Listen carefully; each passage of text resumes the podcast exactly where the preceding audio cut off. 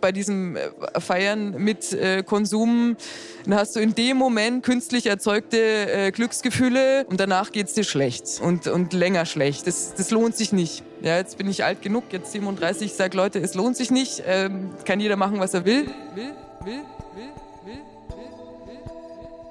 ich fühle mein Herz im Takt des Beats schlagen, schüttle mein Haar.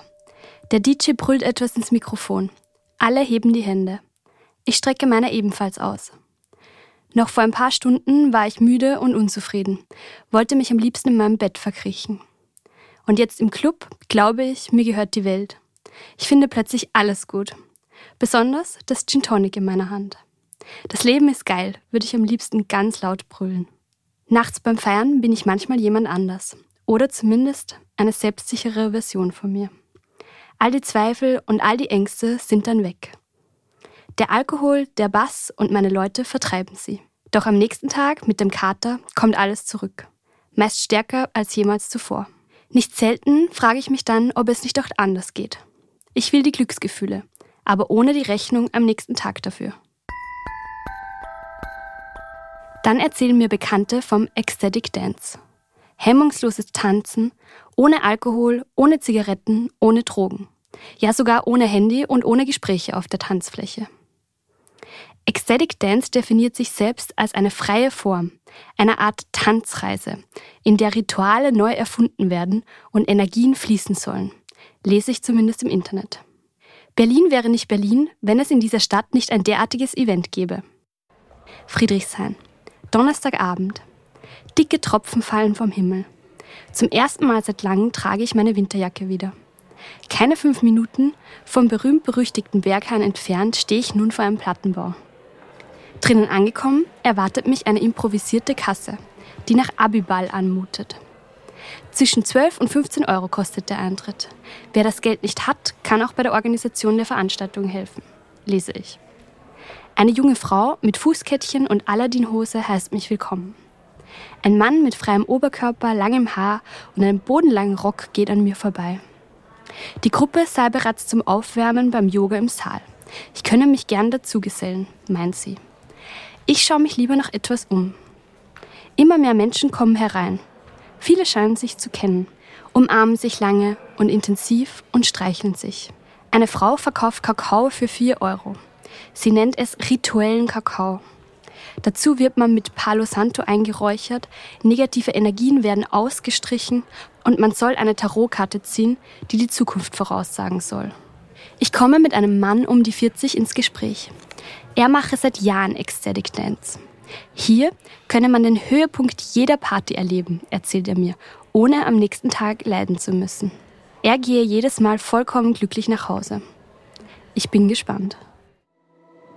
Dann geht es los. Alle gehen in den Saal. Der Raum ist mit Tüchern dekoriert, aber kein Strobo, keine Nebelmaschine. In der Ecke stehen Liegeflächen mit Kissen. Alle Menschen sind barfuß und tragen Sportklamotten, Pyjamas oder nur ihre Unterwäsche. Ein Mann scheint direkt von der Arbeit zu kommen. Er legt nur seine Krawatte ab und öffnet sein Hemd. Um die 70 Menschen versammeln sich in einem Kreis und nehmen sich an den Händen. Okay, take a deep breath here.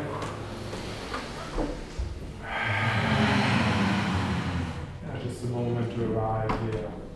Okay, so welcome everyone. Who's here for the first time? Der Veranstalter Pascal begrüßt alle und fragt, wer zum ersten Mal dabei ist. Einige Hände gehen nach oben. Dann erklärt er die Regeln.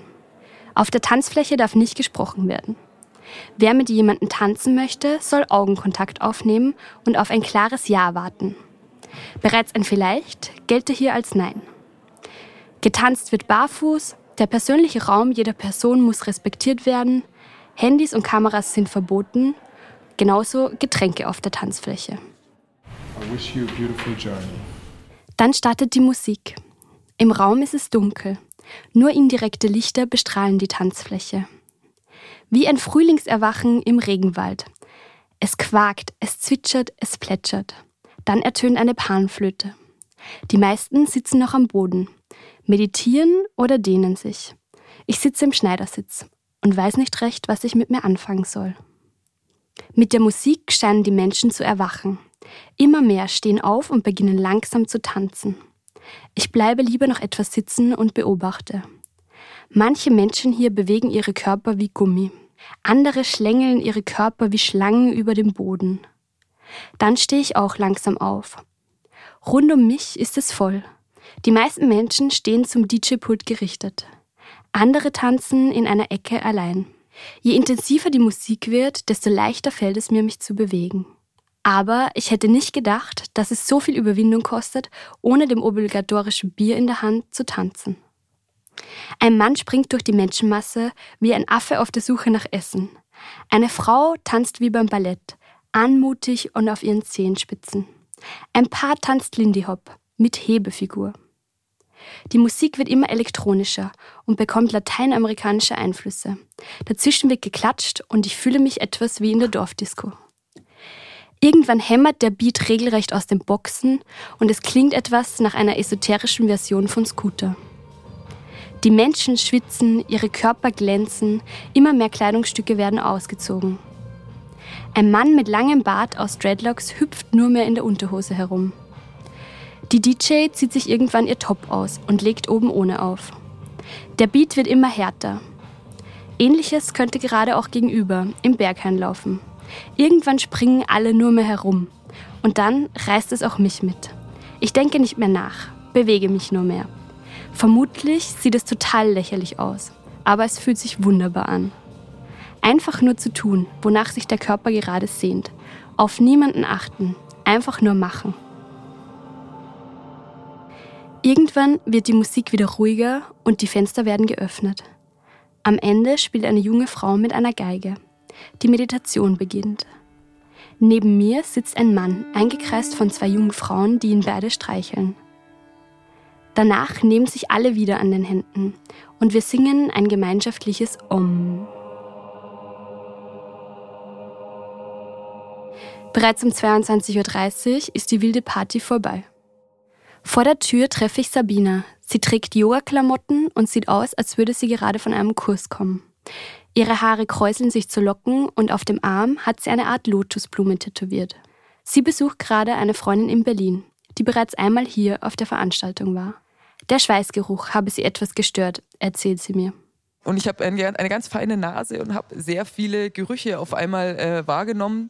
Da musste ich kurz raus habe dann einen Kakao getrunken, was für mich auch eine neue Erfahrung war. Dieser rituelle Kakao und sogar mit Ritual, so mit Palo Santo und Ausstreichen irgendwie dient der Intensivierung. Ich habe mir auch eine Tarotkarte geschnappt, also ich habe das ganze Programm mitgemacht. und dann bin ich äh, wieder rein und da haben sie auch gelüftet und ein bisschen mit Palo Santo und dann war es eh sehr angenehm. Da war aber gerade richtig harte Musik, dann mag ich auch gerne. Also ich bin selber auch gerne, gehe auch gerne ins Berghain und so. War richtig wild und alle haben voll geschwitzt und ich habe mich dann zwischendurch auch wieder ein bisschen zurückgezogen. Also ich wollte jetzt nicht so mit vielen zusammen tanzen oder, oder kuscheln oder so. Das war jetzt nicht so meins. Sabina erzählt mir, dass es ihr trotzdem gut gefallen hat und dass sie es gut findet, dass hier ohne Konsum getanzt wird bei diesem äh, Feiern mit äh, Konsum, dann hast du in dem Moment künstlich erzeugte äh, Glücksgefühle und danach geht es dir schlecht und, und länger schlecht. Das, das lohnt sich nicht. Ja, jetzt bin ich alt genug, jetzt 37, ich sage Leute, es lohnt sich nicht, ähm, kann jeder machen, was er will. Ja, es gibt mir auch diese Glücksgefühle, aber es ist durch meinen Körper erzeugt, ja, und durch die Gemeinschaft. Ein bisschen Kakao habe ich getrunken, okay, ich weiß jetzt nicht, ob der Kakao jetzt da irgendwie was verstärkt hat oder so. Pff Vielleicht, vielleicht auch nicht. Aber ich denke, es kommt wirklich durch diesen Ritualcharakter, ne? durch die Gemeinschaft und durch das Bewegen. Und ich habe das Gefühl, dass es also besser, schlechter. Also es ist auf jeden Fall natürlich gesünder und ich habe auch das Gefühl, dass es nachhaltiger ist. Also dass man wirklich davon zehrt, wenn man es regelmäßig macht, sicher einen positiven Effekt hat auf Körper und Geist. Ja. Auch ich gehe an diesem Abend ganz nüchtern, aber mit vielen Glücksgefühlen nach Hause. Ich fühle mich wohl und ausgepowert und habe das Gefühl, nach langer Zeit endlich mal wieder so richtig getanzt zu haben. Ich weiß jetzt auch, dass man sehr wohl ohne Alkohol hemmungslos tanzen und abschalten kann. Man braucht nur möglichst viele andere Menschen um sich, die das auch tun.